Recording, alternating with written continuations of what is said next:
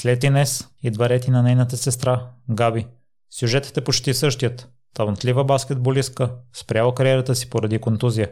Неприятните обстоятелства продължават в нейния живот с още контузии, лекарски грешки и дълги възстановявания. Сега, като рехабилитатор, Габи помага на всеки да практикува дейностите, които обича. Ако харесваш това, което правя, ще съм ти благодарен от сърце, ако подкрепиш труда ми в Patreon. Това ще значи много за мен и така ще станеш част от развитието на непримирима среда и да се присъединиш към затворена Facebook група. Сега историята на Габи. Здравей, Габи! Много благодаря, че откликна на поканата. За мен е чест да се съгласиш да разкажеш публично твоята история за първ път тук. Вие с Инеса сте втората двойка близначки, които ми е гостувано, за разлика от първите на Диди и Поли. Вашите животи много си приличат и до един момент а, имам чувството, че на двете са ви се случвали най-неприятните неща, за да си научите уроците. И сега ще се радвам да чуя и твоята версия на тях. Първо нека да започнем с детството и възпитанието. С това започваме и с Инеса. По какъв начин ти го виждаш възпитанието на родителите ти, при положение, че и двамата са професионални спортисти били? А, първо да ти благодаря за поканата. Радвам се, че ще мога да разкажа за първи път а, историята на моя живот. А, аз съм изключително благодарна на възпитанието на моите родители. Смятам, че винаги са възпитавали в а, нас на първо място да бъдем добри хора, но а, на второ място спорта винаги да бъде част от а, нашия а, живот. Истината е, че те винаги са опитвали да възпитават граници, а, така да кажа, здравословни граници във всичко, което правим и заради това много дълго време ни държаха далеч от баскетбола. Вероятно са вярвали, че ни е в кръвта и заради това опитвахме други спортове, но както се казва, човек не може да избяга от това, което иска да го намери, така че в един момент баскетбол ни намери и оттам започна нашата спортна кариера с сестра ми. А те, какво да спечели в този спорт? Ами, аз като цяло съм изключително, имам изключително развит състезателен дух и нещо, което ми а, харесва е първо динамиката. Аз не обичам да стоя на едно място и динамиката в баскетбола беше нещо, което ми а, харесва. Другото, което е а, изграждането на лични качества и после използването им в отборна игра, което смятам, че е една много добра тренировка за живота. И ти като Инес също си била голям талант и си заминала за Съединените Американски щати. Тя ми разказа, че една година е бил нейния престой. Толкова време беше и моя. А, истината е, че сестра ми беше по-добра баскетболистка от мен. А, имахме различни силни страни, но да, имах потенциал да играя професионално баскетбол. В щатите на коя година заминаваш? А, на 16 години а, заминах в а, приемно семейство а, да играя в а, средно училище баскетбол. И е първата ти сериозна година на 16 години. Да. Там ли става? Да.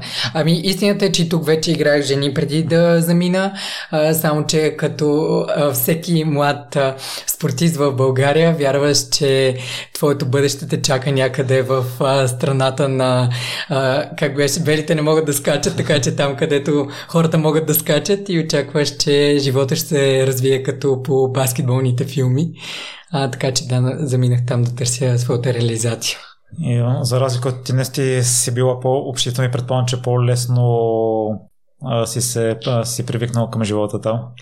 Истината е, че аз имах много тежък старт в Штатите, а, тъй като заради крехката ми възраст трябваше да бъдем в приемно семейство и аз заминах, а, пристигнах и никой не ме чакаше те ме бяха забравили, което да заминеш на 16 години в друг континент, в а, свят, който нямаше развит интернет, а, нито телефон, на който можеш да се обадиш на когото иде, за мен беше изключително а, голям шок. А, попаднах в едно доста травмиращо семейство, от което съм първия случай на приемно семейство, което е преместено дете на втория, преди втория месец, защото по принцип се дават два месеца за адаптация. Това е времето, в което смята, че може да се напаснеш със своето семейство, но мен ме преместиха доста по-рано заради а, случили се а, там а, неприятни събития, но истината е, че това не ме отказа да остана и след това попаднах в страхотно семейство, в което наистина имах много а, приятели и изкарах една страхотна година.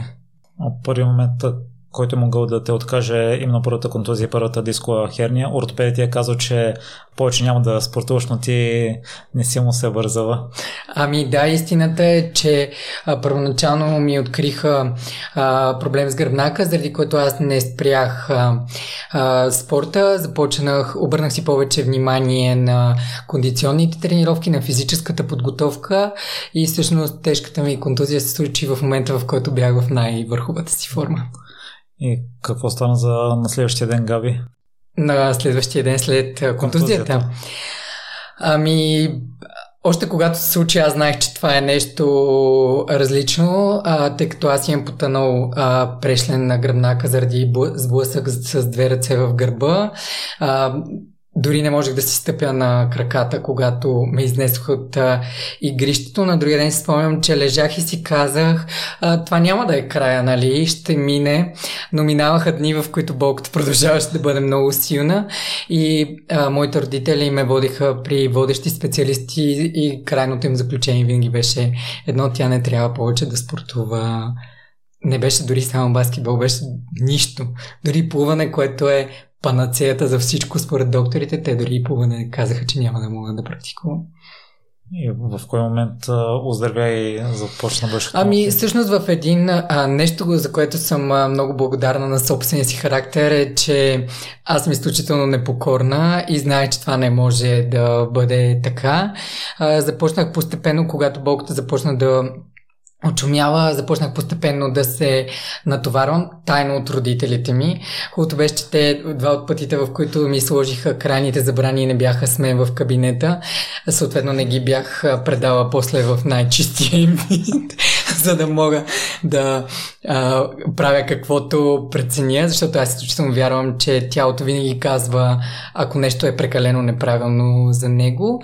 А, и всъщност а, продължих да спортувам, слушайки а, тялото си и в един момент започнах да бягам дълги разстояния, което беше нещо, което докторите казаха, че няма да мога да правя. Стига съм до 20 км на ден, бягах всеки божи ден, така започваше всеки, всеки мой ден.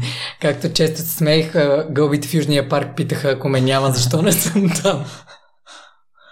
А, това е сериозен прогрес от това да не можеш да спортуваш да бягаш по 20 км всяка сутрин?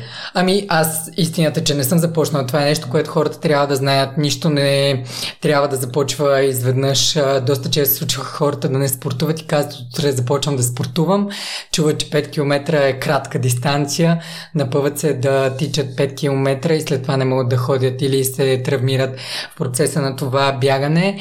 Истината е, че първият път, който отидох да бягам, а, преживях една много тежка лична загуба. Успях да избягам 8 минути. Това беше... Дори в момента тръпки ме побиват, когато ти го разказвам. Спомням си, е, защото съм била възраст, която още нямах кола, ходих пеша 25 минути до парка, за да избягам своите 8 минути. Беше наистина много а, стряскащо за мен, но си казах, не, ще бягам 2 дена 8 минути и след това ще ги увеличавам с по 2, докато в един момент започнах да бягам много. Да, и аз сега, за съжаление, изпитвам същото. Сравнявам се с най-добрите си периоди заради контузия през годината. Не, не бягам толкова редовно. Наскоро изслушах един епизод на бегашка, която също има чести контузии. Тя не се сравнява с най-добрите си ние, с периоди на контузии, в които въобще не е могла да излиза и се радва и на най-малкото движение което може да практикува.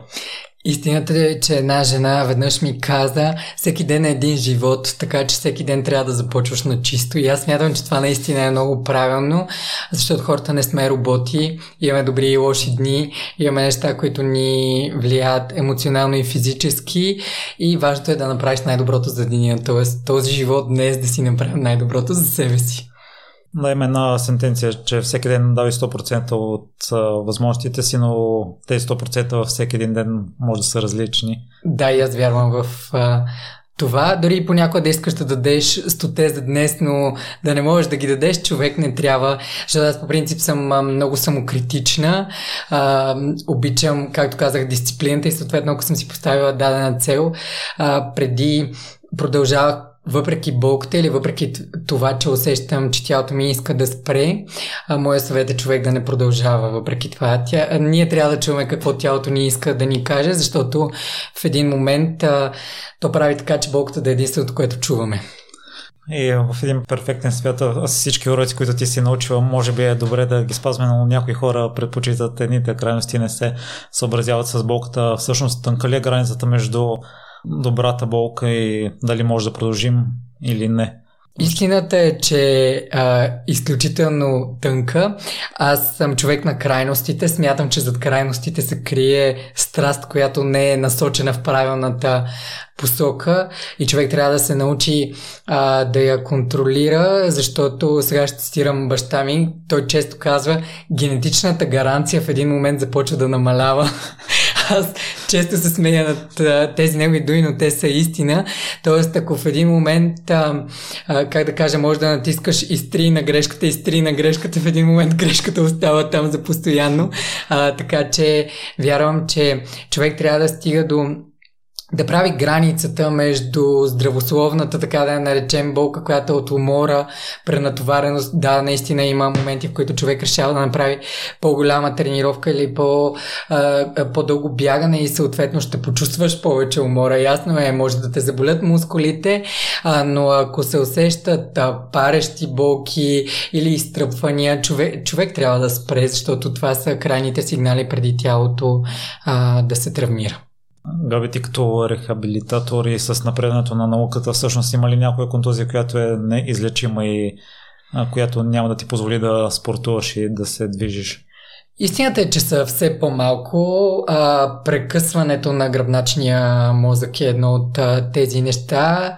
А, съответно и някои травми, които са с а, прекъсване на периферни нерви към а, крайниците, но са все по-малко за наше щастие. Физиотерапията напредва изключително много, медицината напредва изключително много и се намират а, методи и заместителни механизми, по които човек да може да извършва всичко, но ако това не е а, породено от а, някакъв, как да кажа, външен механизъм на травма, е хубаво човек да не си позволява да стига до там.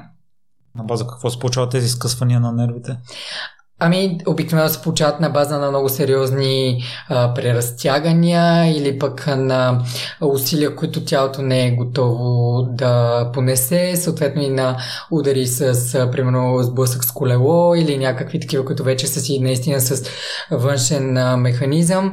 Другото, което е а, дисковите херни, които плащат изключително много хората.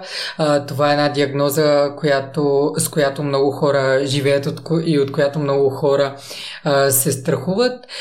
Истината е, че те са лечими в повечето случаи, лечими от гледна точка на това да не се а, задълбочават и човек да може да прави всичко, но понякога, когато човек неглижира а, болката, се стига до много сериозни до много сериозни дискови херни, които трябва вече да се оперират и това да бъде единствения начин по който да се лекуват. Хубавото е, че отново медицината е напреднала до там, че те така да се лекуват оперативно, че човек да може да прави всичко след това, но истината е, че страховете са тези, които след това контролират хората с това да се ограничават как да живеят. И ти си е пример, защото имаш две дискови херни. Истината е, че имах три. Въпросът е, че вече имам само една, след като толкова години а, спортувам на последния ми ядрено-магнитен резонанс миналата година. Се оказа, че двете от тях са свили. Едната е почти невидима и само една, която е по-голяма, но тя е под този пресен, който е разместен и съответно там няма как диска да бъде в пълното си добро състояние. Но аз правя всичко в живота си и тя не ме ограничава. Ходя по планини, тренирам с тежести, плувам, играя баскетбол, когато преценям. Истината е, че не играя, защото ме натъжава, но ако реша да играя, мога. Габия, на какво даваш това, че различните лекари са на различно мнение и са в двете крайности. Едните казват не спортувай, другите няма нещо неизлечимо или няма никаква контузия, която да те спира да спортуваш при положение, че а, такова естеството на работата, че те ежедневно трябва да са нати с нещата, нати с новите проучвания Истината е, че за мое голямо съжаление все по-малко лекари препоръчват на хората да се движат. Това е нещо, което аз не мога да си обясня. Опитвам се да си го обясня с това, че те вярват в това, но не мога да си обясня защо вярват в него.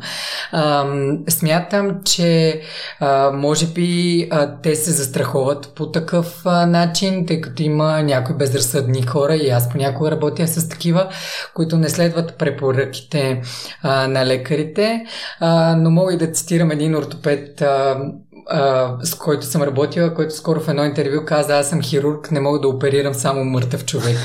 Съответно, вероятно, предвид, че тяхната а, професия е свързана с, с оперативните намеси а, и с този начин на лечение, те вярват в това. Но аз обичам да давам един пример с анимационните детски. Когато бяхме малки, а, в анимационните детски замразяваха лошия и той умираше от това, че не може да се движи. Седеше известно време обездвижен и в един момент умираше. Изключително вярвам, че това е а, валидно и за хората. А, живота е движение и движението е живот и аз вярвам в това всеки ден. Да, споменахме, че си рехабилитатор. По какъв начин а, започна твоето образование и желанието да се занимаваш с това? А, то започна далеч от моето детство, когато всички, когато нещо го заболи някой и аз някъде ги пипна, те казват, леле, какви ръчички имаш, помагаш ни. А, но истината е, че това си е останало в детството и в един момент, когато ми забраниха спорта, аз видях, че Всъщност това не е забрана, с която трябва да живея.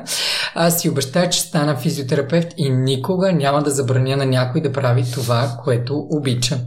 А, съответно, в днешно време никога не забранявам на някой да прави, както и на теб ти казах, ако искаш да бягаш, а, ще измислим 10 неща, които да противодействат на нещата, с които бягането може да ти пречи, но няма да ти вземем а, бягането. А, така се и записах в а, медицинския а, университет. В, а, завърших медицинска рехабилитация към а, медицинския колеж и след това е магистратура по кинезитерапия в а, спортната академия.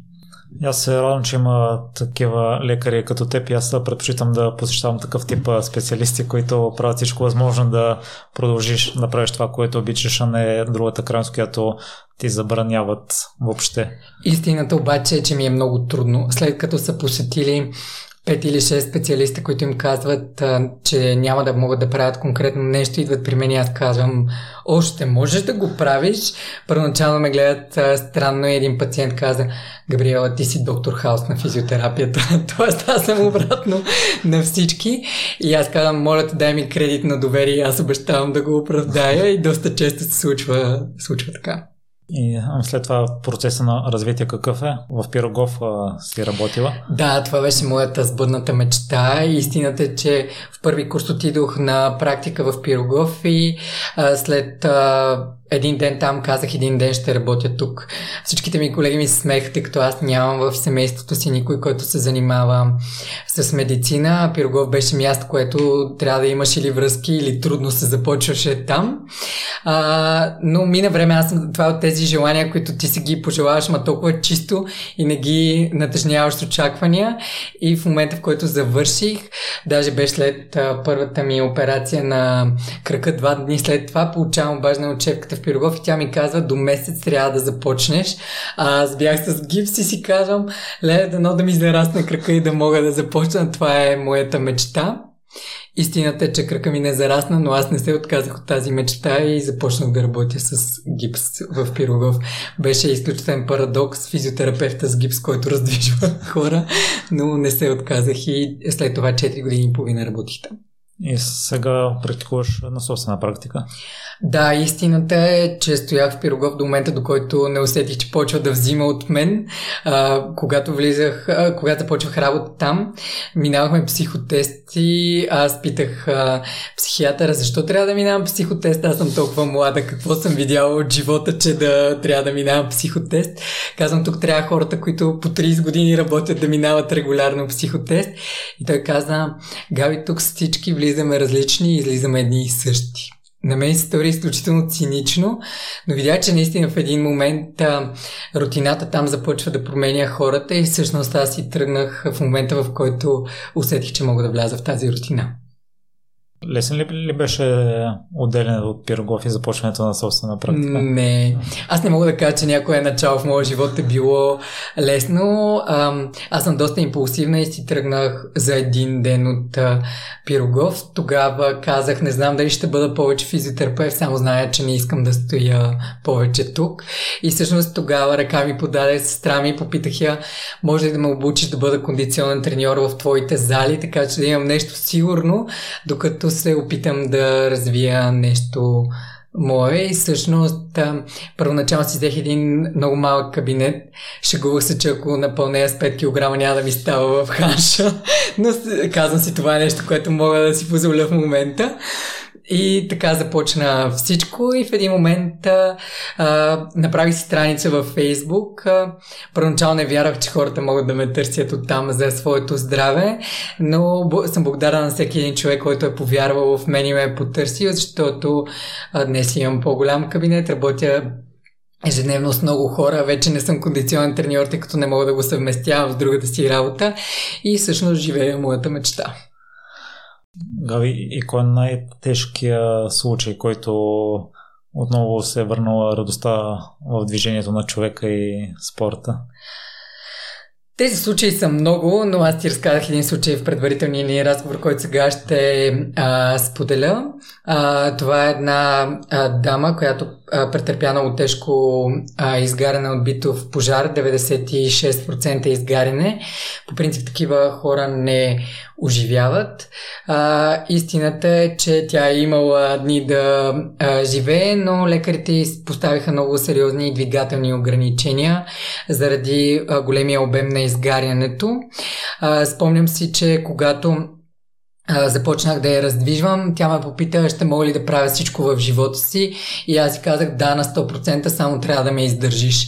Защото каквото и да си говорим, физиотерапията понякога е болезнена, но е, как да кажа, цена, която си заслужава. И си спомням, тъй като тя първоначално лежеше на такова легло, което изолира гравитацията, се едно постоянно летиш, за да могат раните и да зараснат.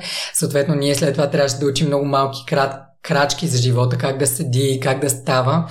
И беше дошъл момента, в който тя трябваше да става и беше на превръзки. Аз си нарисувах една, на една рецепта, една рисунка и на, на едно момиченце, което държи света и на картичката пише, що можеш да си го представиш, значи е възможно.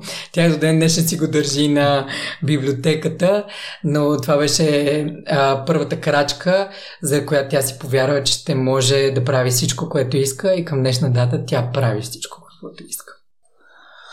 Габи, уроците, които трябва да научиш, продължават и след баскетбол, за съжаление, по трудния начин. Първо е дошло от бягането и щупването на кръка. То беше доста интересно, тъй като след едно бягане усетих остра болка в а, ходилото, но нито бях стъпвала на криво, нямах някакъв проблем, а, който да е предизвикал тази болка и си казвам, вероятно съм се натоварила повече, ще мине. Истината е, че болката продължи да се засилва и тогава отидох на лекар, който не ми обърна внимание, каза ми, че трябва да отида на физиотерапия, хвана се, това е другото, те се, а, често се хващат за диагноза, с която отиваш и съответно това е нещо водещо, което се раз разглежда, каза ти имаш дискова херния, започнала е болката от дисковата херния, да правим физиотерапия. Почнах да правя една седмица физиотерапия, той каза, никакъв случай не трябва да спираш да се натоварваш, продължавай да тренираш. И аз продължих да тичам въпреки тази болка докато един ден, стъпвайки, Просто ме преряда наистина много силна болка. Тогава кръка ми се поду и отидох на своя глава да се снимам. След което се оказа, че кръка ми е щупен от поне две седмици и всъщност аз съм бягала въпреки а, това щупване а, и ме обездвижиха. Това беше много а, труден момент а, за мен. Учих тогава вече в а, университета и ми се налагаше навсякъде да ходя с патериците, като а, не можех да си натоварвам въобще кръка. А, след като мина периода с патериците, не ме снимаха дали кръка ми е зараснал и аз започнах да ходя, а, след което след 3 месеца кръка ми се щупи отново, оказа, че не е бил зараснал изцяло и се наложи а, да ме оперират. Тогава вече а, последва една операция, заради която ми казаха, че ще мога да спортувам, ако не се оперирам, че няма да мога да спортувам. А, истината е, че тази операция не беше успешна. А, тук искам да отворя скоба, че не виня никого. Аз вярвам, че добрите лекари имат лоши дни и лошите лекари имат добри дни. Въпросът е да попаднеш добрите. Аз явно не попаднах в а, такъв. И след това започна моя кошмар. Казаха ми, че ще мога да се възстановя за един месец и да започна да спортувам. Отидох на първия месец, снимаха ме и се оказа, че нямам срастване на кръка. Още един месец трябваше да стоя с патерици. Отидох на втория месец. Спомням си как си носех втората обувка, вярвайки, че ще ме пуснат да стъпя и аз ще си я обуя. Тогава казаха, не, не е зараснал. Още един месец. И всъщност, когато вече започнаха да приближават пет месеца, в които аз ходя с а, патерици и кръка ми не зараства, а, ми казаха, че вероятно ще трябва да ми вземат кост от таза, с която да запълнят а, пространство, което са оставили по време на операцията, а не е трябвало да бъде оставено. Истината е, че тогава, понеже не е а, кошмара, който преживях, не ми позволяваше да си помисля за следващата операция в а, момента. Прочетох една статия за един човек, който се е лекувал чрез една билка и си казах какво ли не пробвах, ще, ще опитам и това. А, и ги помолих да ми дадат още един месец, в който да, да дам шанс на тази билка. И тогава се случи чудото на шестия месец. Всъщност ми казаха, че кръка е сраснал и мога да стъпвам. Че това беше най-хубавото нещо в живота ми да стъпя здраво на земята с двата си а, крака, но не свърши всичко там. Започна трудно раздвижване, момента в който аз преди, както казвам, преди задминавах всички, с, които ходех, а сега всички изпреварваха мен. Един труден процес на възстановяване, а, който в един момент се случи, докато 10 месеца по-късно не тръгна да ми излиза единия винт сам през а, а, ходилото и се наложи следваща операция. Направиха ми тази операция, на която се оказа, че винта е бил така поставен, че ми е засегнал нерв на а, ходилото и беше наистина доста а, болезнен и дълъг процес, отново период с патерици, в който не можех а, да ходя. И накрая имам една трета по-лека операция, която вече изчисти всичко. Истината е, че лекарите тогава казаха, че няма да мога да си натоварвам а, много кръка, тъй като вредата на нерва остана до някаква степен за винаги. А, казаха, че няма да мога да се натоварвам а, пълноценно, но девиза в моя живот е дойдох за всичко, което ми казаха, че не мога да имам. А, така че три месеца по-късно аз направих първите си 5 км бягане в Южния парк. Бягах кратко, имам предвид кратко като период, може би един месец, просто исках да докажа на себе си, а, че мога да бягам отново, но вече бягането беше дало всичко за мен в този живот и се беше появила новата ми страст, кондиционните тренировки, така че тогава продължих с тях. Да завършим процеса с операцията. За съжаление, това не е единствената операция с лекарска грешка. Да, да. Истината е, че в моя живот, за съжаление, това нещо се повтори. повтори се, да кажа, изключително страховито направо жестоко, когато 2017 заради плекситна болка се оказа, че съм без един бял дроб. А, правиха ми манипулация, обезболяваща манипулация, която се прави в а, гърба. Аз по- почувствах много сериозна болка още по време на манипулацията, но реших, че тя е трябвало да бъде така. А, всъщност последваха ни пет дена на много тежка тъй като аз не можех да разбера точно какво ми се случва. Появиха ми се ни хрипове, в които пет дена аз продължавах да тренирам. Имах чувство, че тялото ми се нуждаеше от това, да го, да го, все едно да се натоваря, да си вдигна пулс, такова беше моето усещане. А, докато четвърта, а, нощта на четвъртия, също петия ден, а, не се събудих и чух се едно нещо, усещах се едно нещо ми бълбука в градния кош. Тогава отидох, а, беше, бяха пет дни дежурства в Пирогов, всичките пет дена аз бях дежурна в Пирогов и на петия ден отидох а, при един лекар просто да ме чуе в обедната почивка. Никой няма да забравя изражението на този човек. Той просто ме хвана за ръката и започна да ме дърпа към а, спешното. Каза или е белодробна емболия или нямаш дроб. А, спомням си, че за част от секундата това прозвуча толкова страшно в моята глава. А, снимаха ме, оказа се, че нямам дропи и гръдната ми клетка вече е започнала да се пълни с течност. Веднага ме вкараха за а, операция и никой не забравя за въпроса, който зададох на доктора. Доктора, ще мога ли да спортувам след това? Той беше толкова изумен. Погледна ми и каза, Габриел, това е живото спасяваща манипулация. Мисля, че има по-важни въпроси от това в момента. да, това, този а, случай беше повратна точка в моя живот. Преди това живеех без никакви страхове, но истината е, че тогава разбрах, че човешките сърца са силни, но живота винаги е бил крехък и може да се щупи пред теб за секунди. Габи, откъде идва тази любов към спорта, при положение, че вече е ясно, че няма да се занимаваш професионално с него и не си изкарваш прехраната от това, не зависи чак толкова живота ти, съществуването ти от това дали ще можеш да спортуваш или не. А, истината е, че аз вярвам, че една от основните грешки на хората в днешно време е, че са загърбили телата си. А, това е първият дом, който имаме в този живот и ние трябва да се отнасяме към него с внимание и уважение. А, вярвам и, че човек, който е спортувал и който е усетил удоволствието, което можеш да изпитваш, той като наркотик, да се чувстваш добре в тялото си и да можеш да правиш някакви неща, защото аз ще излъжа, ако кажа, че след като спрях професионалния спорт, минах през тези препятствия, в един момент спорта не е бил суета за мен. Всъщност той беше нещо, чрез което аз да постигам, постигам конкретна визия или нещо, което, към което да се стремя някаква а, такава амбиция, но в един момент а, това остана а, на страна. Да, харесва ми да изглеждам а, добре, но няма нищо по-хубаво от това да се чувстваш функционален. Да можеш да правиш неща и тези неща да не те карат да чувстваш а, болка, дискомфорт или ограничение. Тоест, ако днес някой ми се обади и каже, утре ще ходим 8 часа, аз да започна да премислям дали да се лиша от това преживяване, защото няма да мога да ги издържа. Аз знам, че съм готова да ги издържа.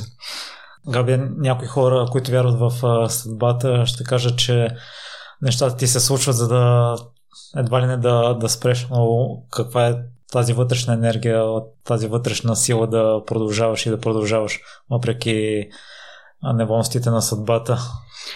Истината е, че аз много обичам живота. Споделих ти, че понякога нямам търпение да стана сутрин и заради това не мога да заспя. Аз вярвам, че това е много смешно, като го кажа. Вярвам в минали животи, но не вярвам в бъдещи.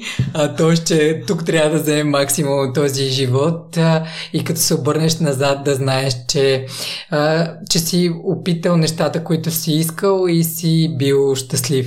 И аз вярвам, че щастието е лично и за всеки човек то е различно нещо, но никой няма право да си позволи да се откаже да бъде щастлив.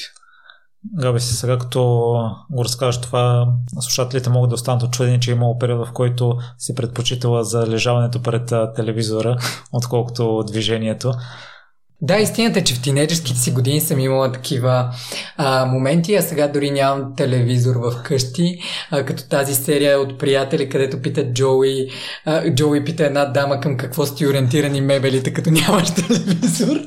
А, истината е, че сега за мен телевизора е губене на време. Предпочитам да съм сред природата, чувствам се изключително добре. Често хората ме питат откъде намирам време за всичко, което а, правя. aveam аз вярвам, че всички живеем 24 часа, имаме 24 часа в денонощието си и е въпрос на приоритети, как ще ги, а, как ще ги разпределим за нас.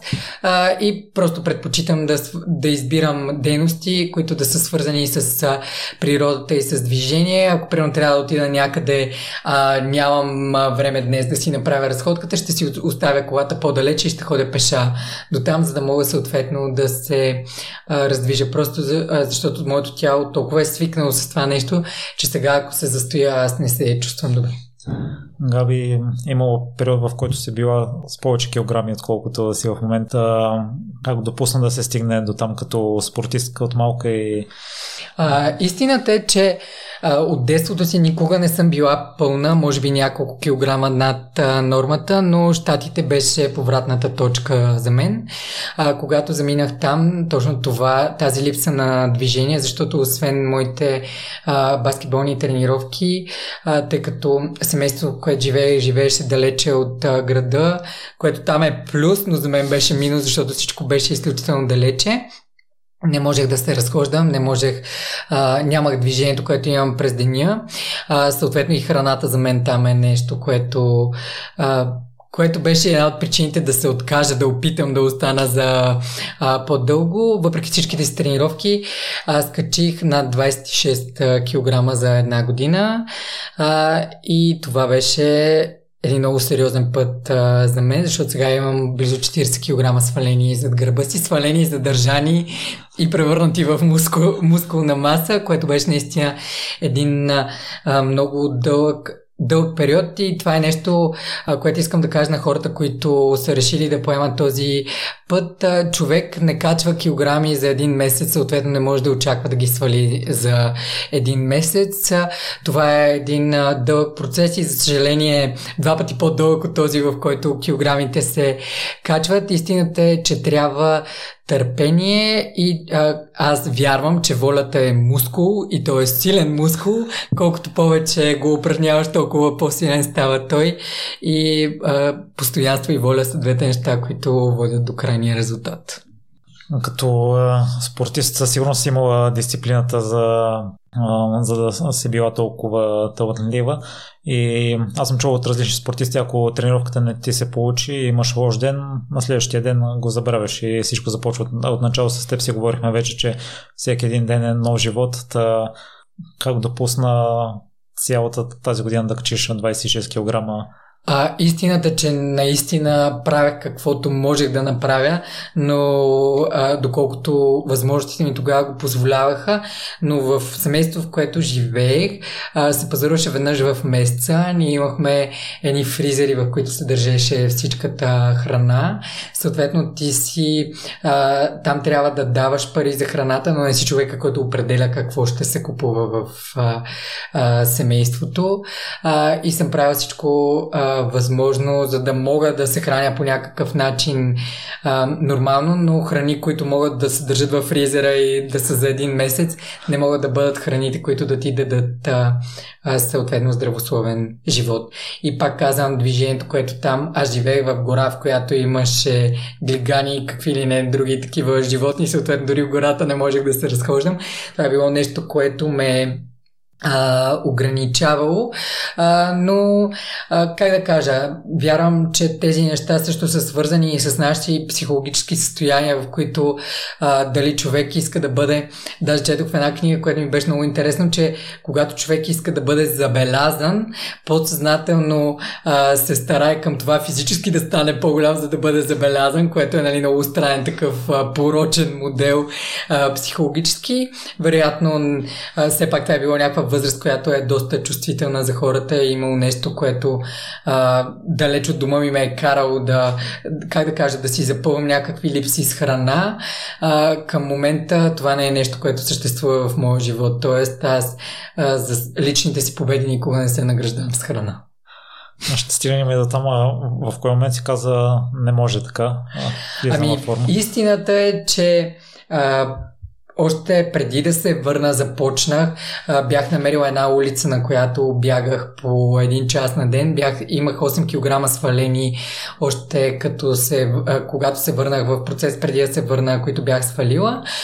Но след това помолих баща ми да ми помогне, тъй като той има много как да кажа, силни мотиваторски а, черти, пък майка ми ми помагаше с изготвянето ми на хранителен режим, защото аз никога не съм обичала до тогава да се занимавам с това и я помолих, ако може тя да ми приготвя храната, с която а, да се справя. А, съответно и мотивацията да мога да се включа в добър отбор, когато започне сезона. Така че доста бързо започнах да напредвам с а, а, свалянето на килограмите и си спомням, че си бях сложила. Това е нещо, което също вярвам, че е много печелившо. Да си оставиш за, накрая, за някакъв период награда нещо, което искаш да направиш. Спомням си, че си бях казала, че когато сваля 15 кг ще скоча с банджиота с първовия мост. Това беше моята мотивация да видя тези килограми и да отида да скоча от Аспаруховия мост, защото това беше нещо, което исках да направя. Истината е, че достигнах тези килограми и не тогава скочих от Аспаруховия мост, но важно е да имаш посока, която да следваш. А, след това имаш ли още такива посоки, докато свалиш 40? Ами да, истината е, че идва един много труден момент, в който, защото когато имаш много килограми да сваляш, те падат доста по-бързо. идва един момент, в който нещата а, стават доста а, по трудни и съответно а, ти си свикнал да виждаш един а, такъв бърз процес, а нещата почват да вървят бавно и тогава е момента, който а, трябва да се а, добие търпение и всъщност да, тази воля да се включи и да ти а, помогне. Едно от нещата беше а, и влизането ми в университета, тъй като ние имахме много сериозен спортен изпит, който, а, влиза, а, в който влизаха 6 спорта, които ние трябваше да практикуваме и изпита по спортна гимнастика беше много сериозно предизвикателство. Имаше много тежки а, елементи, които трябваше да се а, изпълнят и а, аз вярвах, че трябва да имам дисциплината да бъда версия на човек, който да бъде пример за хората, с които ще работи. Защото, за съжаление, към днешна дата това не го виждам с някои от колегите. А, те не обичат да спортуват а, или не си обръщат внимание. Аз вярвам, че личният пример е най-добрия пример, за да можеш да поведеш някой по пътя на по-доброто му аз. И с Инес си говорихме, че тя е преминала през а, всички диети, всички видове упражнения и ти подобно на нея си имала проблеми с храната, опитвала си различни режими, някои са ти влияли добре, други зле. Ще ни просходиш ли през твоите?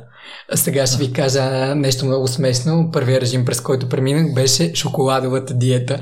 Аз много обичах шоколад и а, вярвах, че трябва нещо, което да ме откаже от този а, шоколад и тогава попаднах на шоколадовата диета, в която можеш да ядеш по 4 шоколада натурални, чист натурален шоколад на ден и това е всичко, което трябва, можеш да ядеш за деня. Следно човекът каже 4 шоколада, това звучат страшно много, но като калориен пример, прием това не са много а, калории на ежедневна база. На втория ден исках да ближа солницата, толкова ми беше сладко, толкова се бях отвратила от този шоколад, че беше за мен направо а, много а, неприятен момент. Не съветвам никой да опитва тази диета, моля ви се не се а, нали, не се увличайте от а, този мой пример. Не вярвам, че това е а, нещо правилно, но на мен ми помогна като първа крачка да се откажа поне малко от сладкото. Истината е, че наистина съм пробвала какви ли а, не диети, гладувания а, и всичко, докато в един момент стигнах до това, че трябва да намеря нещо, което работи за мен. Истината, че човек може да ти каже, ще отслабнеш с е, тези а, режими или с, а, ако следваш това, ще отслабнеш с еди колко си килограма, но аз вярвам, че а, човек трябва да се научи да познава как тялото му реагира на конкретни храни и да намери това, което е правилно за него, защото към днешна дата аз съм намерила това, което работи за мен, което за някой може да е грешно, за друг може да е правилно, но това е нещо, което ме кара да се чувствам а, а, добре и съответно да не ограничавам ума си и да мисля само за това, защото много от режимите са, човек трябва да мисли само какво ще яде, да яде 6 пъти на ден, да прави само храната да е водещото в деня, съответно ако искаш да излезеш някъде, ти не мога да излезеш с някой, защото трябва да си носиш котиите. Има хора, които го правят, но това за мен беше изключително затормозяващо. Аз съм човек, който обича свободата и намерих това, което работи за мен. По какъв начин го достигна само чрез самоанализ? Ами да, аз просто пробвах а, различни неща. Истината е, че предвид контузиите си и спиранията си в живота, аз съм имала малки крачки назад. Това е също нещо, което хората трябва да знаят, а, че нищо не е константа и това, че се връщаш назад, не значи, че трябва да се пуснеш по стълбата с главата надолу и да стигнеш там, където си бил, защото това е доста често срещано. А, съответно, аз вярвам, че човек трябва да уважава процеса, който е минал, усилията, които е вложил.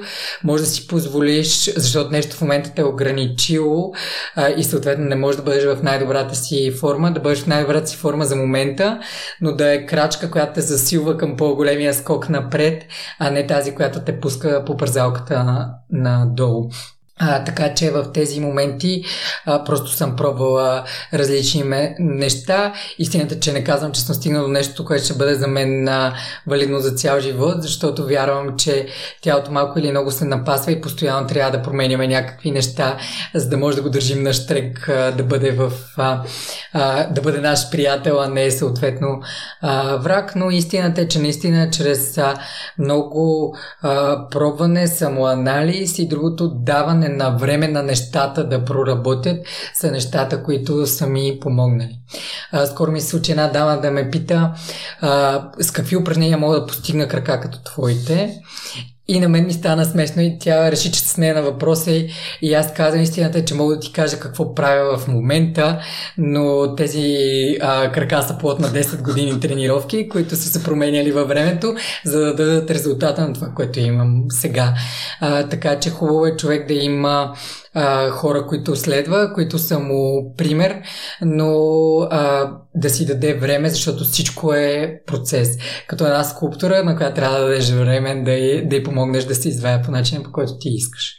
И един от най-важните уроци, който си научил, може би е да не се наказваш след като изядеш нещо сладко и което е забранено в твоя списък? А, да, истината е, че а, това също е нещо, което моите приятели не вярват, а, че на мен не ми се прияждат торти, не ми се ядат а, а, вафли, такива неща, хората не вярват. Истината е, че вкусовите рецептори се променят и мозъка се напасва така, че ако има конкретни храни, с които, а, които ти ядеш, съответно това са и храните, които мозъкът ти а, търси. А, нещо, за което, защото аз нямам забранени храни, а, по-скоро а, понякога съм по-гладна, отколкото в други моменти. Вече няма да се наказвам, както, защото преди години ми се е случвало да отида да се убия от трениране, защото съм изяла повече или да имам cheat day, в който заради това, че съм тренирала цяла седмица да се убия от ядене в неделя.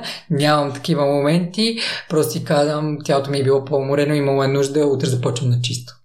А това в един момент ли стана и го научи или беше плавен процес? Не, винаги има камъни по пътя, които те спъват.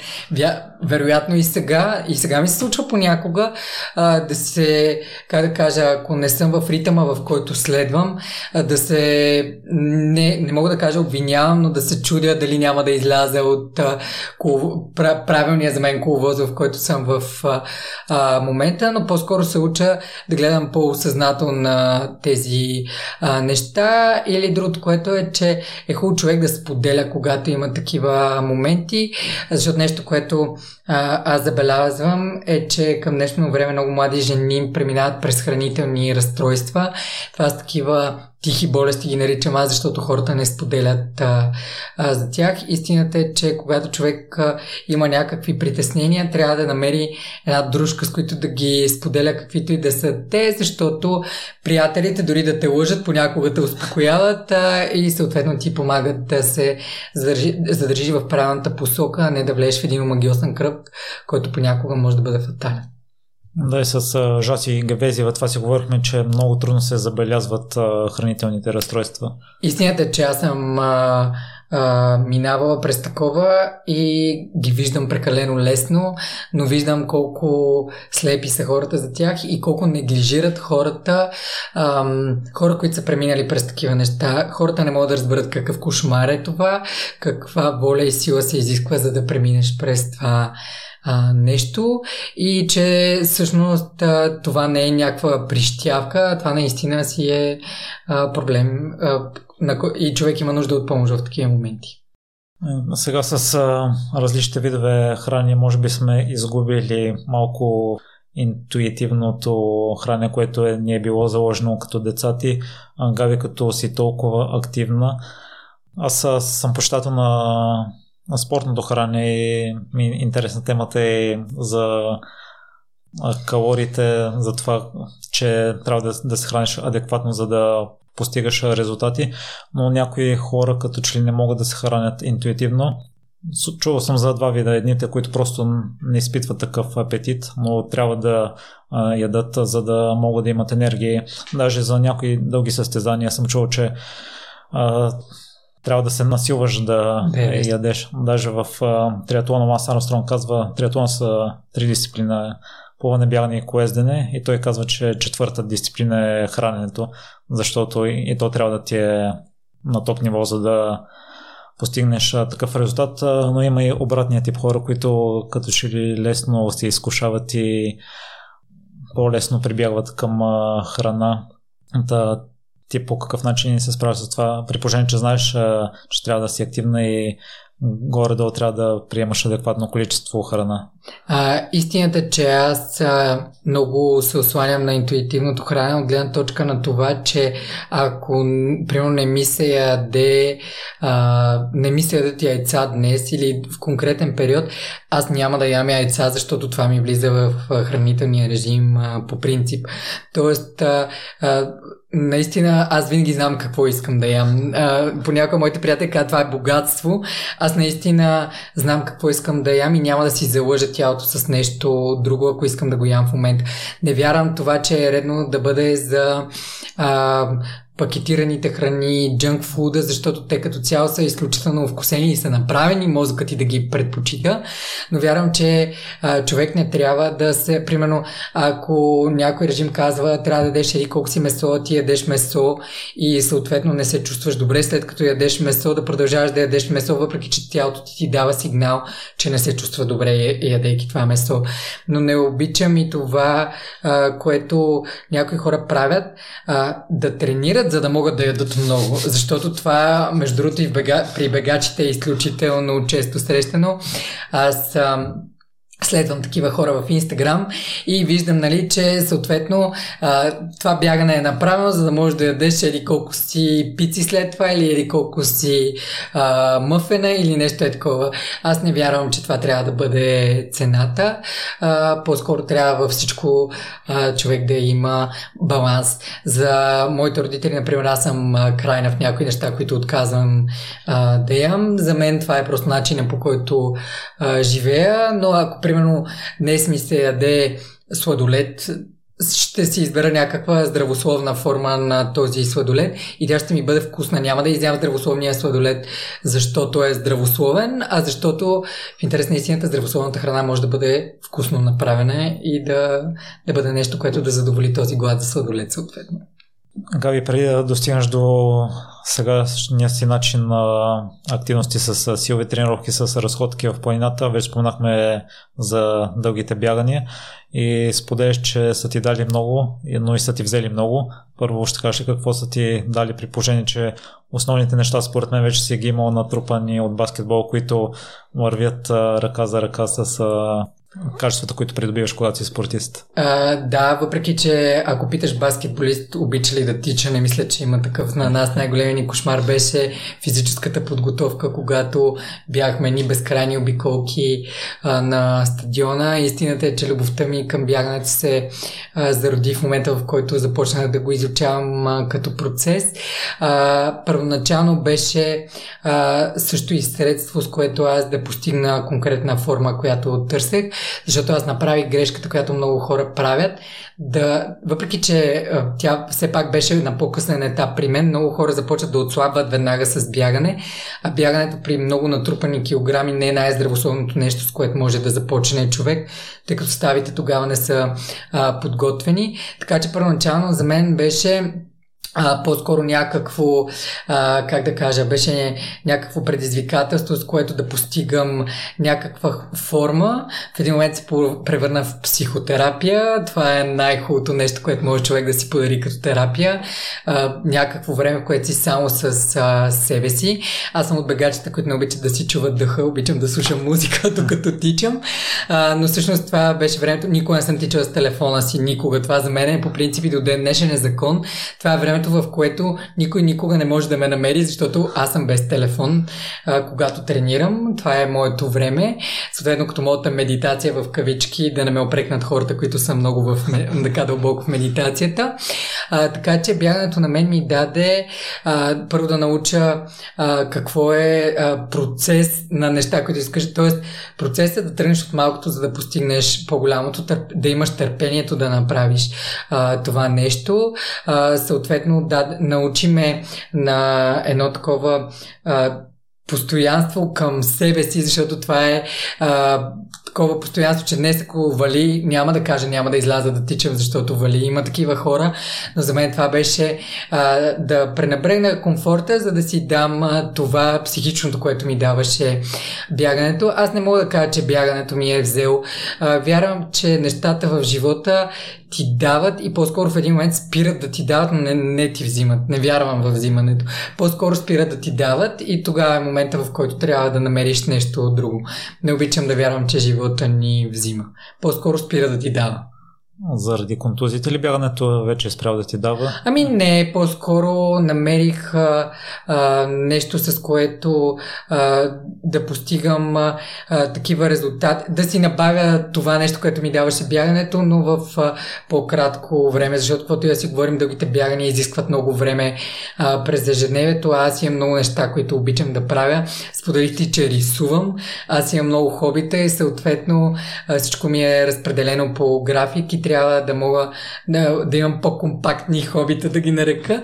Но и до сега понякога бягам, когато искам да си докарам това усещане, защото Лъжа е, че кондиционните тренировки могат да ти донесат същото усещане, което а, може бягането. А, ти като бегач можеш да кажеш как има един момент трудно ти е, трудно ти, е, обаче има един момент, в който когато си, а, как да кажа, а, стига до хомогенност физиката и психиката, имаш чувството, че може никога да не спреш. Всъщност това е нещо, което никой друг спорт не може да ти даде. Аз се учлих много от статия, която единствената, която прочетох за теб, че си спортува всеки ден по, вече спомнахме по 20 км и изведнъж си минала на режим с три тренировки седмично по 40-50 минути. Не тренирам три пъти. Аз в стати, да, да, така, да, а тогава значи съм тренирал три пъти. Да, аз съм минал и през такъв период. Да, когато тренирах три пъти а, цяло а, тяло. Ами, аз ти споделих и това. Всъщност, начинът по който се случи а, беше когато ми оперираха крака и ми казаха, че повече няма да мога да тичам. А, аз трябваше нещо да правя, защото 6 месеца без да тренираш е изключително много време. Всъщност, освен а, физическите загуби, чисто да кажем като форма, които човек губи, а, се губят много двигателни качества в а, тялото и заместителни механизми, които аз не исках да загубя. И съответно казах на сестра ми, тя вече се занимава с кондиционни тренировки и казах, виж, вярвам ти, не ти вярвам напълно, но а, започвам и ако започна да приличам на мъж, спирам да тренирам. Беше много смешно, защото това е една иллюзия, в която дълги години после като бях треньор, аз се опитвах да разобедя жените, че тренировките с тежести могат да те направят да приличаш на мъж, но това е нещо, което в днешно време е а, много грешно. За съжаление в социалните мрежи се има много изкривени а, примери за всичко и хората понякога следвайки ги вярват, че това е нещо, което ще получат ако тренират с тежести. Истината е друга. Трени, тренировките с тежести, ако са правилно структурирани, могат да дадат и добра физика и добра функция на тялото, а, което е здраве. Габи, на какво се е отдава това, че в началото не си вярвала на Инес, при положение, че я познаваш и тя има същия силен характер като теб? Ами, истината е, че а, тя винаги е била, как да кажа, а, насочена към по-мъжките неща. Просто ние сме били винаги много различни в това а, нещо и в по-силовите неща. И съответно, предвид, че аз съм имала, защото страми ми не е имала такива проблеми с килограмите, каквито аз съм имала. А, съответно, аз съм имала през един период, в който хората са ме приемали за по-грубовата и така нататък. Когато вече си имах тази женствена визия, която съм, винаги съм искала да имам, в един момент се оплаших, че а, мога да мина пак в тази крайност, която а, не ми е харесвала. А, и съответно, а, пак каза, нали, ние, макар да сме близначки, сме много различни а, като хора, като физика, като неща, които на нея действат добре и на мен ми действат добре. И до ден днешен тренираме по различен начин, макар нали, по една схема, тренираме по различен начин, за да получаваме съответно нещата, които искаме. А, и просто не знаех моето тяло как ще реагира на това нещо. Бях чувала всичките тези неща защото паралелно с бягането ходех на тая бой, такива, които към момента, нали, а, не обичам да причислявам женски и мъжки, но тогава смятаха към женските спортове и съответно от тая бой и а, бягане да минеш към вдигане на тежести и то тогава си дигах сериозни тежести, които за мен нямаше как да не ме направят да приличам на мъж, но истината е, че не ме направих. И сега ще ни разкажеш за какви сте хобитата, по какъв начин спортуваш и са, си активна? А, аз спортувам а, между 6 и 7 пъти в а, седмицата. А, тренирам. А, само по една тренировка на ден? Да, по една тренировка, само в неделя два пъти понякога тренирам, но втория път е мобилност, а, която аз много харесвам. Тя ми помага да си поддържам тялото, освен на а, силно, достатъчно гъвкаво и мобилно, за да може да се а, чувства добре. А, тренирам а, пет пъти с а, тежести и два пъти правя мобилност. Други другите два дни, в които понякога имам двойни тренировки, правят дълги преходи.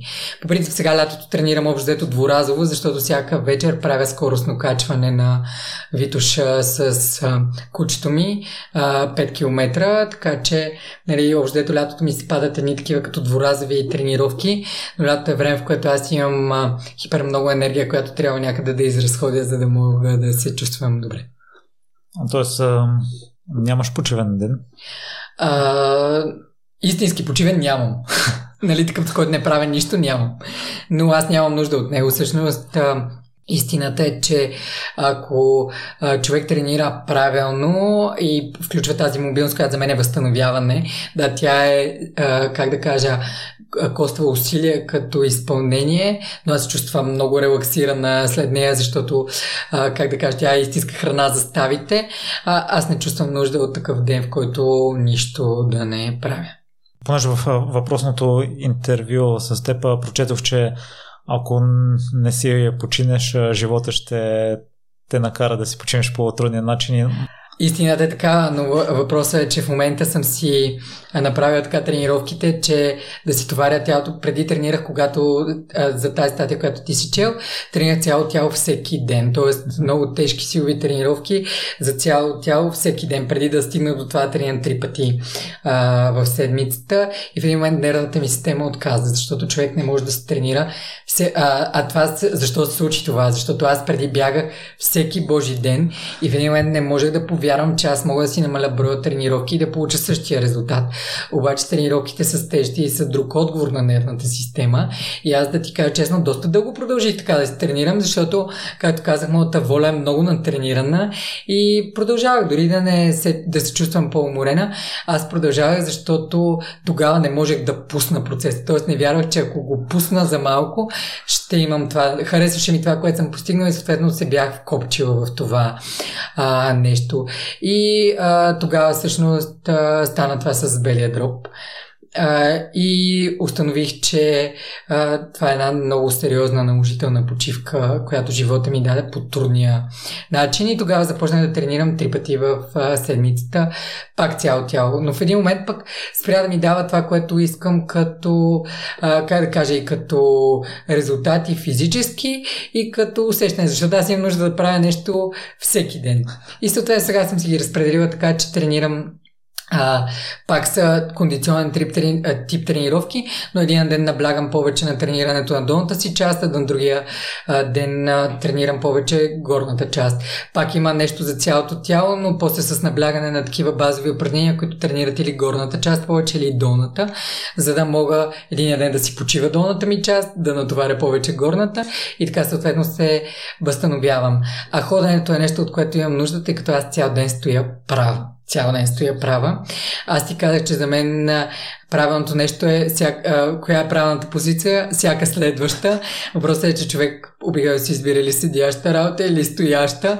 А, стоящата работа не е по-малко навреждаща от това цял ден да седиш а, седнал. И ходенето е нещото, което ми влияе добре и на вените, и на ставите, а и на психиката, тъй като аз цял ден работя с хора, които имат проблеми.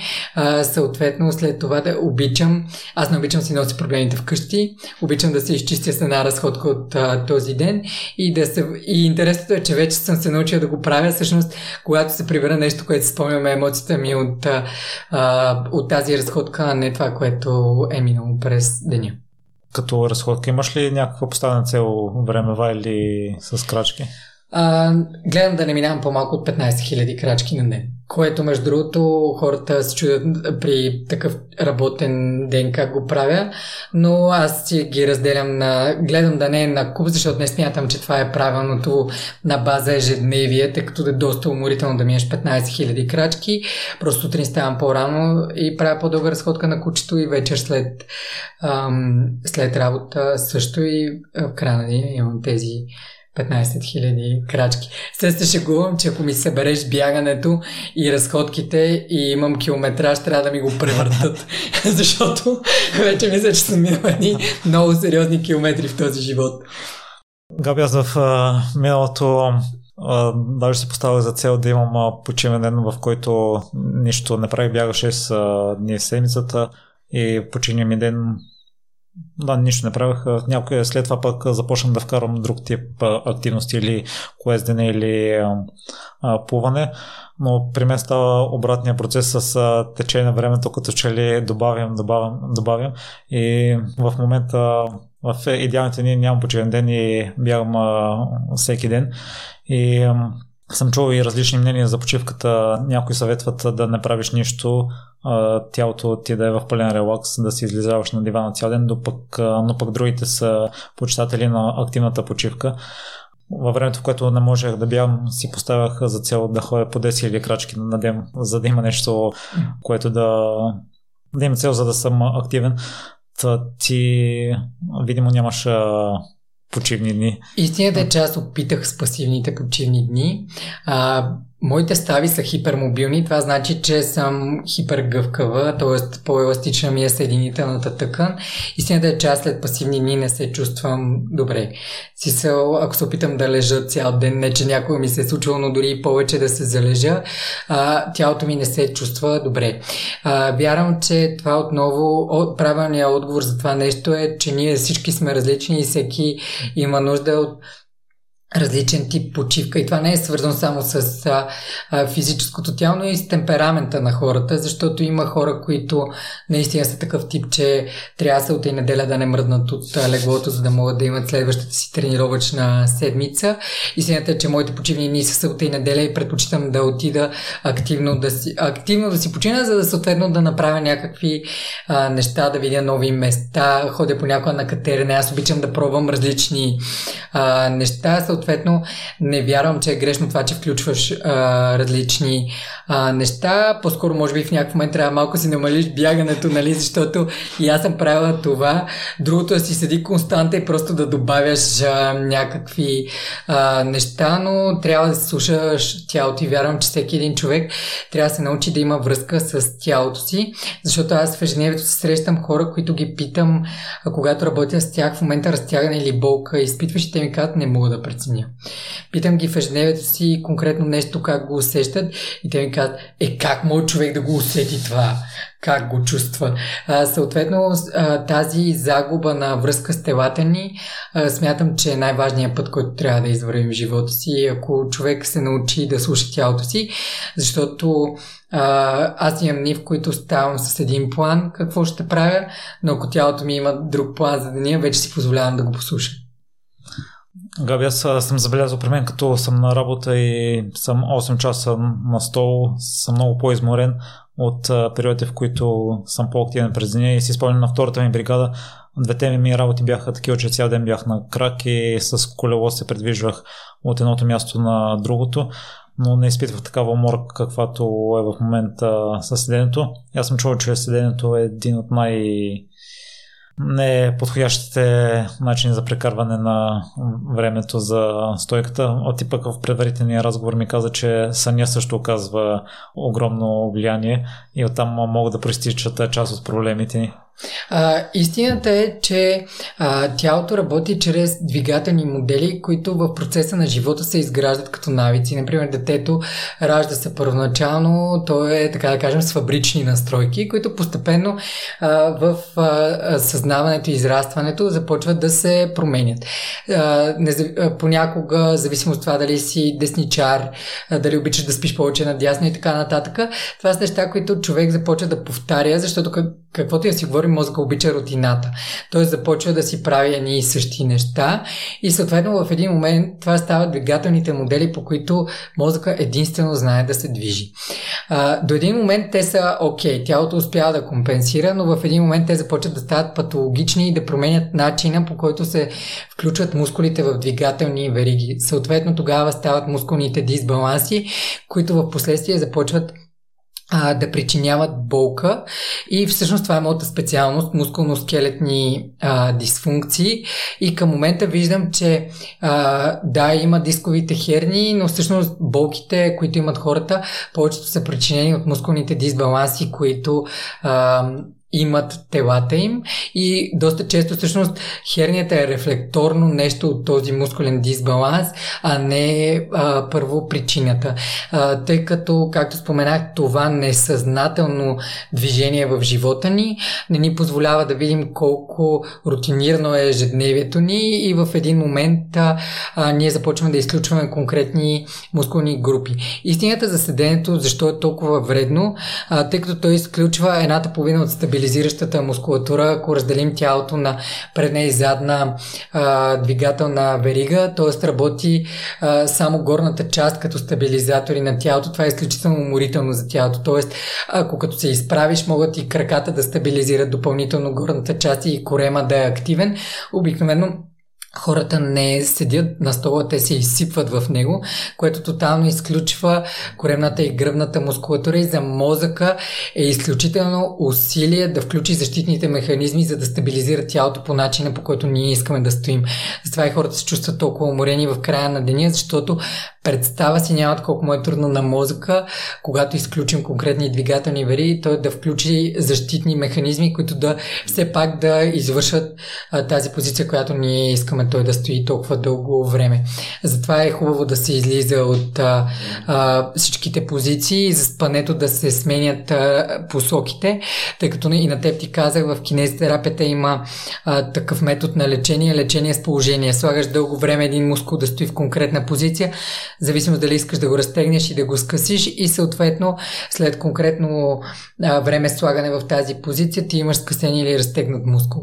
Само, че спането прави това нещо за мускули, които примерно не трябва да бъдат разтегнати или не трябва да бъдат а, скъсени и избирайки една и съща страна всяка вечер, а, това променя цялата а, статика на тялото и съответно много често спането е причина за а, проблемите в ежедневието на хората. Каква част се оказва това, че сме приведени и че почти винаги лаптопите или компютърите не са ни разположени на нивото на очите. Аз съм чул, че е хубаво да лаптопът ти да е на стойка и да е на нивото на очите, за да не си приведен с врата. А, истината е, че а, дори да е така, това не предпазва хората от а, развиването на мускулните дисбаланси при седеж, защото в човешкото тяло по принцип всичките сгъващи мускули са по-силни. Бебетата се раждат леко свити ръце и крака, защото това като тонус чисто физиологично са по-силните мускули в човешкото тяло, тъй като ти може да не можеш да си разгънеш ръката до край но ако не можеш да свиеш, не можеш да се нахраниш, не можеш да се обслужиш, съответно човешкото тяло е направено по този начин. Съответно, ние в ежедневието си по принцип всички дейности, които и, а, които извършваме, са, а, използват тези мускули, свиващите ни мускули.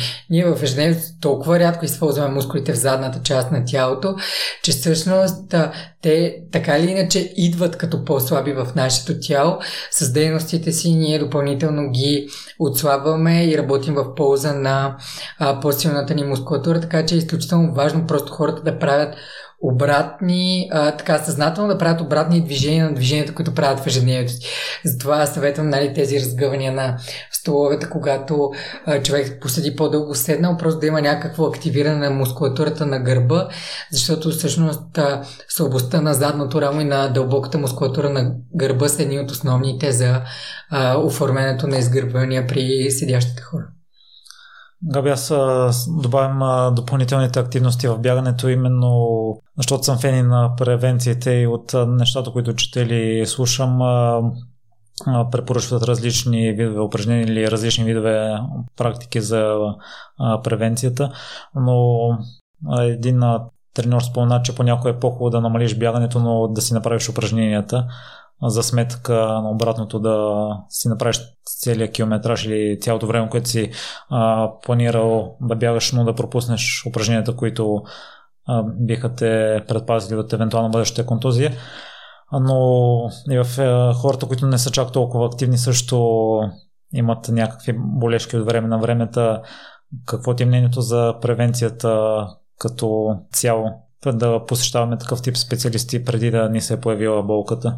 Аз винаги казвам, че превенцията отнема много по-малко време, отколкото лечението.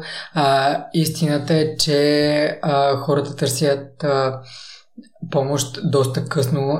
Казвам доста късно, може и се да потърсят доста по-рано. Не нямам предвид, нали, че не обратим процеса, но наистина е доста по-дълго, когато вече е наличие а, болката. Болката обаче е много голям стимул за хората да си обърнат а, а, внимание. Обикновено а, идват и казват, това стана изведнъж.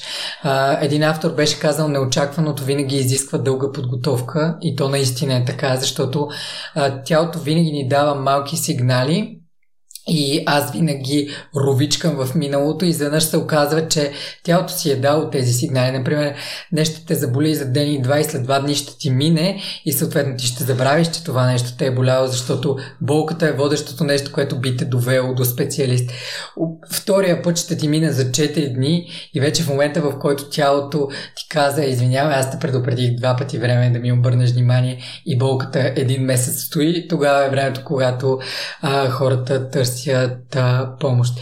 Истината е, че а, всеки човек а, трябва да вижда някакъв тип специалист, поне веднъж месечно, който е а, насочен към такъв тип а, превенция за тялото, за да може а, да работи на това да не се изкриви или на това да не се появят по-сериозни травми. Аз, например, давам на моите пациенти домашно, аз така го наричам, 5-7 минути на ден, което, а, както казвам, ако не ви е срам да ми кажете, че не сте ги имали, не го правете.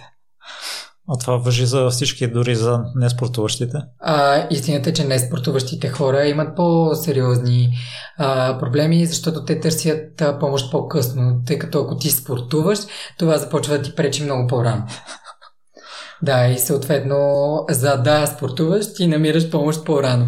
Докато, както аз дадох скоро пример на един а, мой пациент, а, тъй като той дойде за нещо, аз открих друго нещо и той каза, добре, това защо не ме е боляло? И аз казах, защото не ти се е наложило на тялото ти да излезне от а, зоната на комфорт, която ти го държиш. Защото ако аз ежедневно стоя 8 часа и всеки ден стоя 8 часа, качвам се в колата, ежедневието ми е едно и също, а, на тялото ми му трябва много повече, т.е. не много повече, но му трябва повече време да реагира, докато един момент, както аз стоя 8 часа, утре ще реша да кача черни връх и ще отключат доста проблеми, защото съм извадила тялото си от всичките тези а, комфортни места, в които то се намира. Съответно, изведнъж ми трябват някакви неща, с които то вече не разполага и тогава започват да а, се появяват а, проблемите.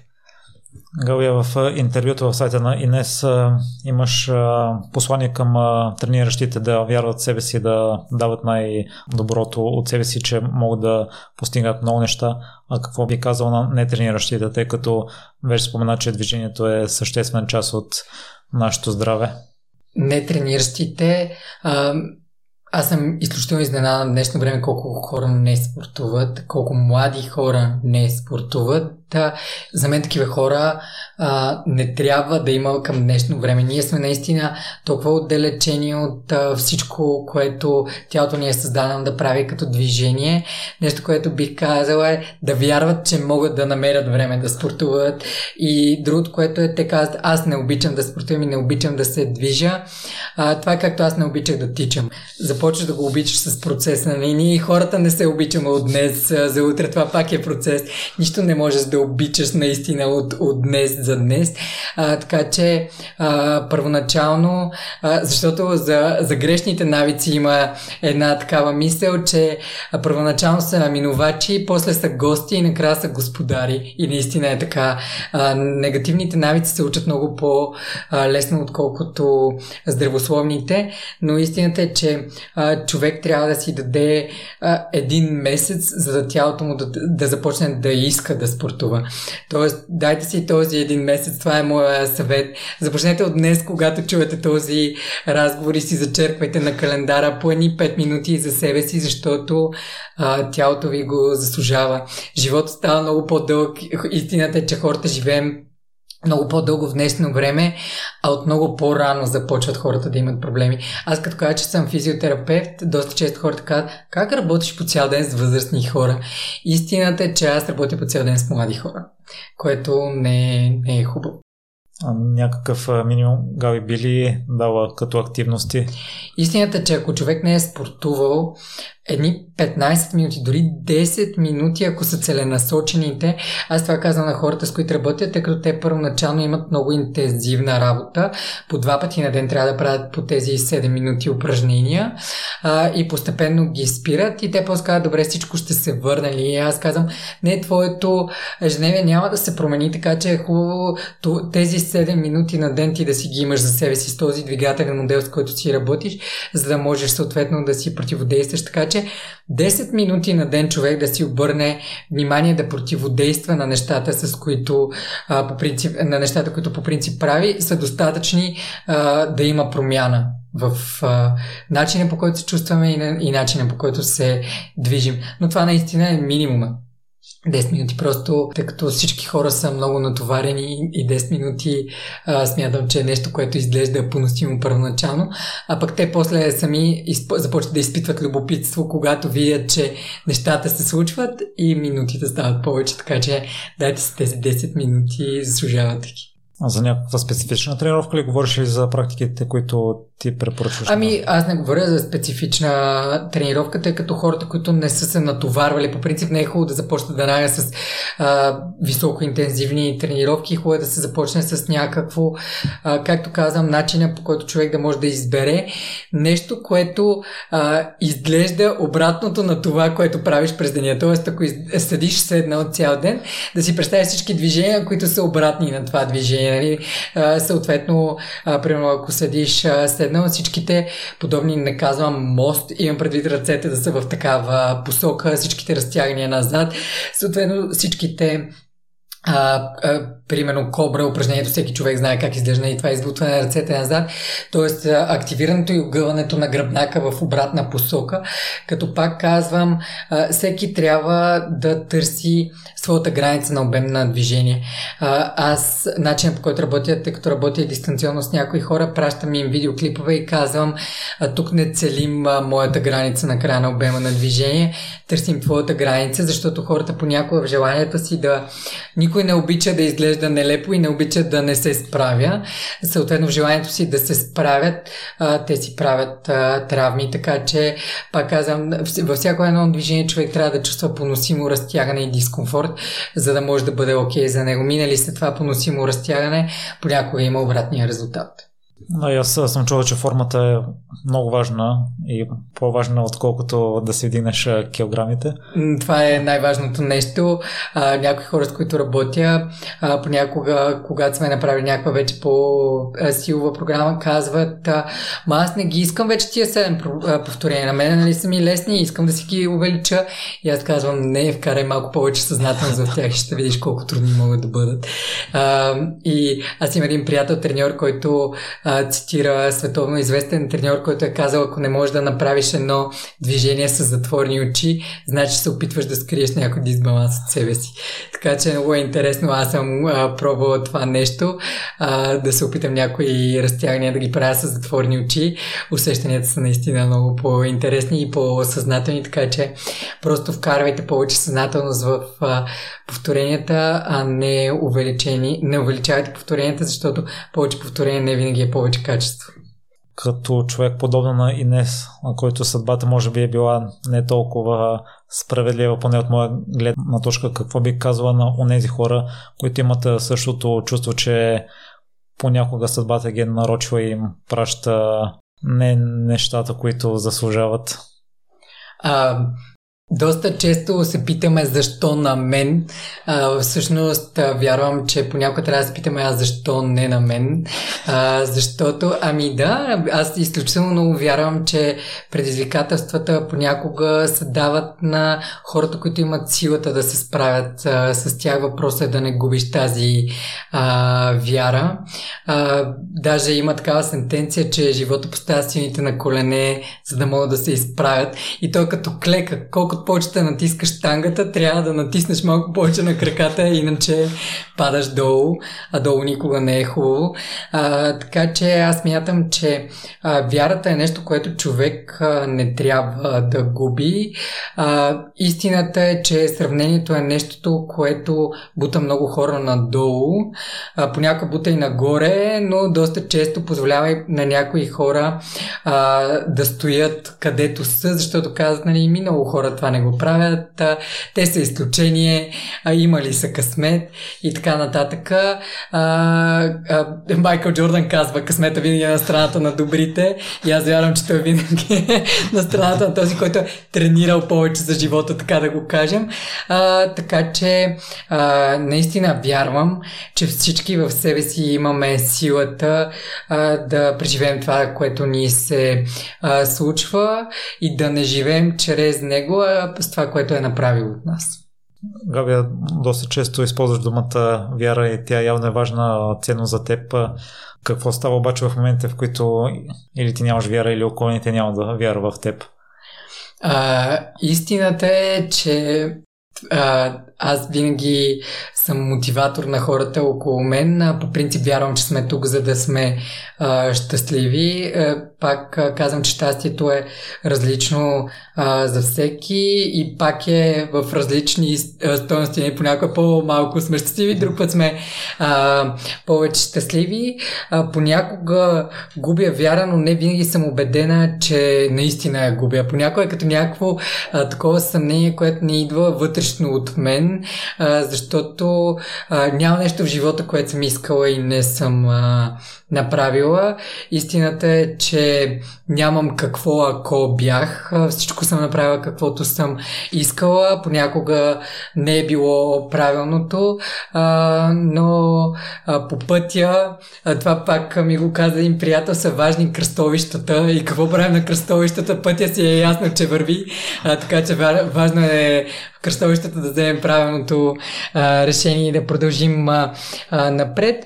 А, да, истината е, че трябва да си позволим понякога да бъдем а, тъжни, да бъдем а, а, да не вярваме. Това е част от а, нас. Смятам, че другото е изкуствено и напомпано. Никой не може да бъде винаги а, на 100%. Това също е нещо, което го има изключително много в социалните мрежи. Едно безоблачно щастие, ние безкрайно щастливи а, хора. Истината е, че всички сме хора. Щом тъгата е човешко качество, значи присъства и в нас. А, трябва просто да не се съпротивляваме, да но да й позволим да премине, а не да остане. Габи, освен на вярата с трудните изпитания, които ни подлага живота, предполагам, че уроците, правилните уроци трябва да си научим от това и правните ценности. А, да, защото когато не си научиш а, урока, класа се повтаря и идва по-тежък. И си стоя за тази дума и вярвам, че така, ако този урок трябва да го научиш, живота ще накара да го научиш. Ако не искаш по лесния начин, а, по трудния, аз често уча уроците по трудния начин, защото понякога си казвам, е, то така е станало сега, ама път другия път няма да стане така, но истината е, че другия път направо ми се отрязва главата до кръста. Така че а, аз изключително много вярвам, че на каквото и да ни се случи в живота, не трябва да задълбаваме в а, драмата или в самата ситуация, а в а, урока, който ни е а, дала и а, наистина, пак казвам, не какво ни е взела, какво ни е дала, защото наистина всяко нещо има и отрицателен, но винаги има и положителен знак. А, понякога не можем да видим положителния знак веднага. Почти никога не можем да го видим веднага. А, вярвам, че това идва в недоверието в живота. Аз понякога имам това недоверие в живота. Идва комбинирано с това, че търпението не е качество, което имам. А, и съответно искам да знам урока веднага или да знам какво ще се случи. Минава време, обръщам се назад и казвам, ето защо е станало това. Това е нещо, над което аз работя и вярвам, че всеки един от нас трябва да работи, защото Вселената по-рядко ни взима, т.е. никога не ни взима. Тя винаги ни дава, за да нещо по-хубаво да ни случи и то по-хубавото за нас. Габи, къде слушателите могат да те намерят? Имам фейсбук страница, която е Габриела Собашка, кинезтерапия и рехабилитация. Скоро ще имам и сайт, на който ще могат да ме а, намерят, но за момента страницата а, е място, където може да се намери информация а, за мен. Там често публикувам и а, неща, които хората могат да намерят а, а, полезни за себе си. В какво си се проваляла? В какво съм се проваляла? Опитвам се да не гледам на нещата в живота си вече а, като провали. Скоро се научих а, а, на това. А, може да не са а, големи победи, но винаги са малки, малки победи. Всичко, което правим в живота си е победа. Щом съм успели да минем а, през него. А, пак казвам, ако се обърна назад, всичките провали, които съм имала, ако ги погледна от сегашната си гледна точка, са били подаръци на живота. Така че а, нямаме провали. Имаме подаръци с, закъснял, с а, закъсняла дата. А кой смяташ, че е най-големия урок, който научи от тези подаръци? А, най-големия урок, че живота не трябва да се контролира, трябва да се живее. За да можеш да останеш с него, иначе, те вълна, иначе падаш от вълната. А с какво се гордееш най-много? Ами, гордея се с а, това първо гордея се с това, че съм, аз мятам, че съм добър човек, с всичко, което съм постигнала в живота се а, гордея. Постигнала съм го с подкрепата на а, близките хора около мен, но мога да кажа, че в най-трудните си моменти човек обикновено винаги е сам. Не казвам, че няма хора около него, но вярвам, че в трудните си моменти винаги трябва да изплуваме сами. Никой не може да ни издърпа оттам ако ние не искаме сами. Така че гордея се с това, че всеки ден ставам по-добра версия на себе си и като се обърна назад и си казвам, вече не съм този човек, който ме прави, прави щастлива. Защото вярвам, че ние всеки ден сме различен човек и е хубаво този човек да бъде по-добър от вчера. Много ти благодаря, Габи, за днешното участие, че съществуват такива специалисти като теб, които могат да ти дадат адекватен отговор на това, което желаеш, не да ти дават на празни на надежди или напълно обратното да ти забраняват всичко, при положение, че не е необходимо и се надявам в бъдеще да стават все повече такива специалисти хората на спокойствие и превентивно да ги посещават, за да няма периоди на болешки и контузии по-неприятни моменти. А, истината е, че аз вярвам, че точно тези провали са ми помогнали. Както, нали, ако ги наречем провали, и аз както ги нарекох подаръци с късна дата, а, са това, което ме направи специалиста, който съм, защото когато а, човек е бил от другата страна, а, знае какво да ти кажат, няма да можеш да правиш това. Затова пак казвам, че съм благодарен за тези неща, които са ми се случвали. Надявам се, съм научил тези уроци и много ти благодаря за този а, разговор. Беше изключително приятно си да допълним и не ти вече вярваш в нейния подход и това Разбира се, че вярвам, да. А, това аз а, често казвам, че ние без да искаме а, някак си а, с, обединихме нещата, които правим, тъй като а, често се случва а, и то заради вярата, която имаме и двете. А, пациенти, които идват при мен и след това вече са излекувани да продължат по пътя на изграждането на своето тяло чрез кондиционните тренировки, понякога пък следствие на кондиционните тренировки, защото, както ти каза, всички сме хора. Бо, а, това да живееш без болка е абсолютна иллюзия. Малко или много винаги има, се среща да ни се случи в живота. Ако някой се контузи или нещо го заболи, идва при мен и съответно накрая всички да правят нещо, което ги прави щастливи, което е много важно. И да, вярвам на 100% в това, което тя прави. Дадох и кредит на доверие и тя го оправда. Габи, в идеалния свет, ако правим всичко правилно, възможно ли да участва, да очакваме живот без контузии? Защото това, което аз чувам от различни спортуващи или треньори, контузите са нещо нормално във всеки един спорт. А, да, истината е, че ако приемем, че дискомфорта в тялото е както емоциите, на, а, които усещаме, нали, днес си щастлив, другия ден си тъжен, а, да приемем, че а, контузиите са такива приливи и отливи, които тялото ни изпитва. Иллюзия е да може да си представим, че може да има живот, в който никога да няма болка, малко или много. А, болката е нещо, както което ни учи на конкретни неща, дава ни конкретни уроци трябва да видим тя какво иска да ни а, каже. Тя обикновено е нещо, на което трябва да а, обърнем а, внимание.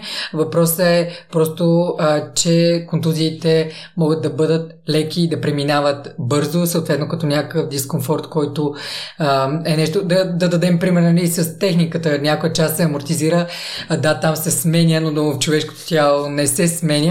По-скоро и даваш храната, която трябва да върне фабричните настройки на тялото и то пак да се чувства а, добре. Така че ако има превенция, със сигурност могат да бъдат много редки тези неща, но е иллюзия никога да ги няма. И пак казвам, че човек, когато спортува, съответно има и по-голяма амбиция, предизвика себе си с по-големи натоварвания и срещата на тялото с тези по-големи натоварвания понякога може да реагира а, с някакъв дискомфорт или контузия, което не значи, че човек трябва да стои далече от тези натоварвания. Аз това казвам на хората, ако си за контузия на ски, те казват не повече няма да карам ски. И аз казвам не, трябва да закараш тялото си пак там на ските, където му е било дискомфортно, докато то се то почувства комфорт в, съответно в а, това действие. И аз наистина вярвам това, че а, трябва да тренираме тялото на местата, които чувстват дискомфорт, а не да избягваме дискомфорта и да правим само нещата, които са му комфортни. Габе, в такъв случай какво препоръчваш за първите пъти, когато го има момента на страх? Аз след като съм се връщал от контузии, има едно...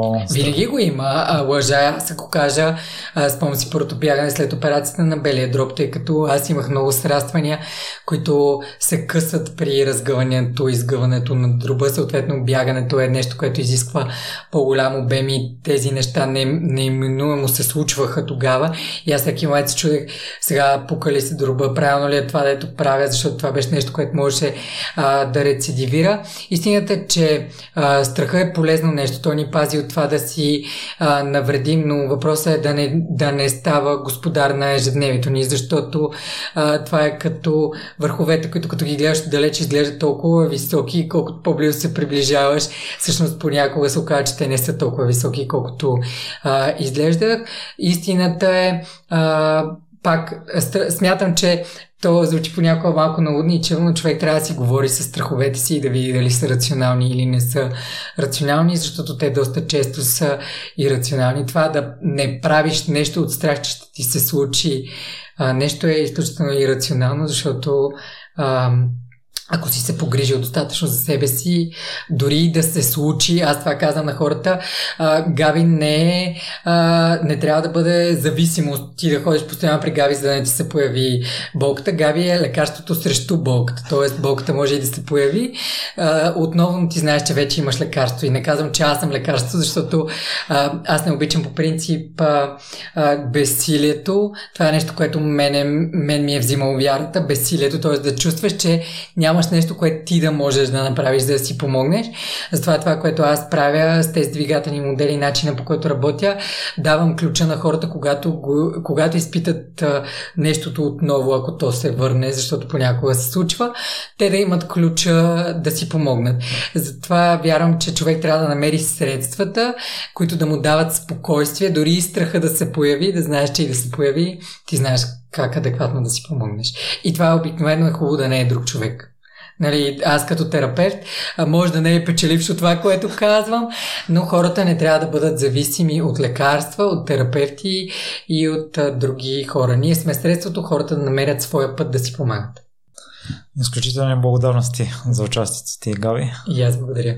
Надявам се да ти е допаднала и Габи. Има ли си тежки контузи през живота си? Ще се радвам да споделиш опит. До скоро!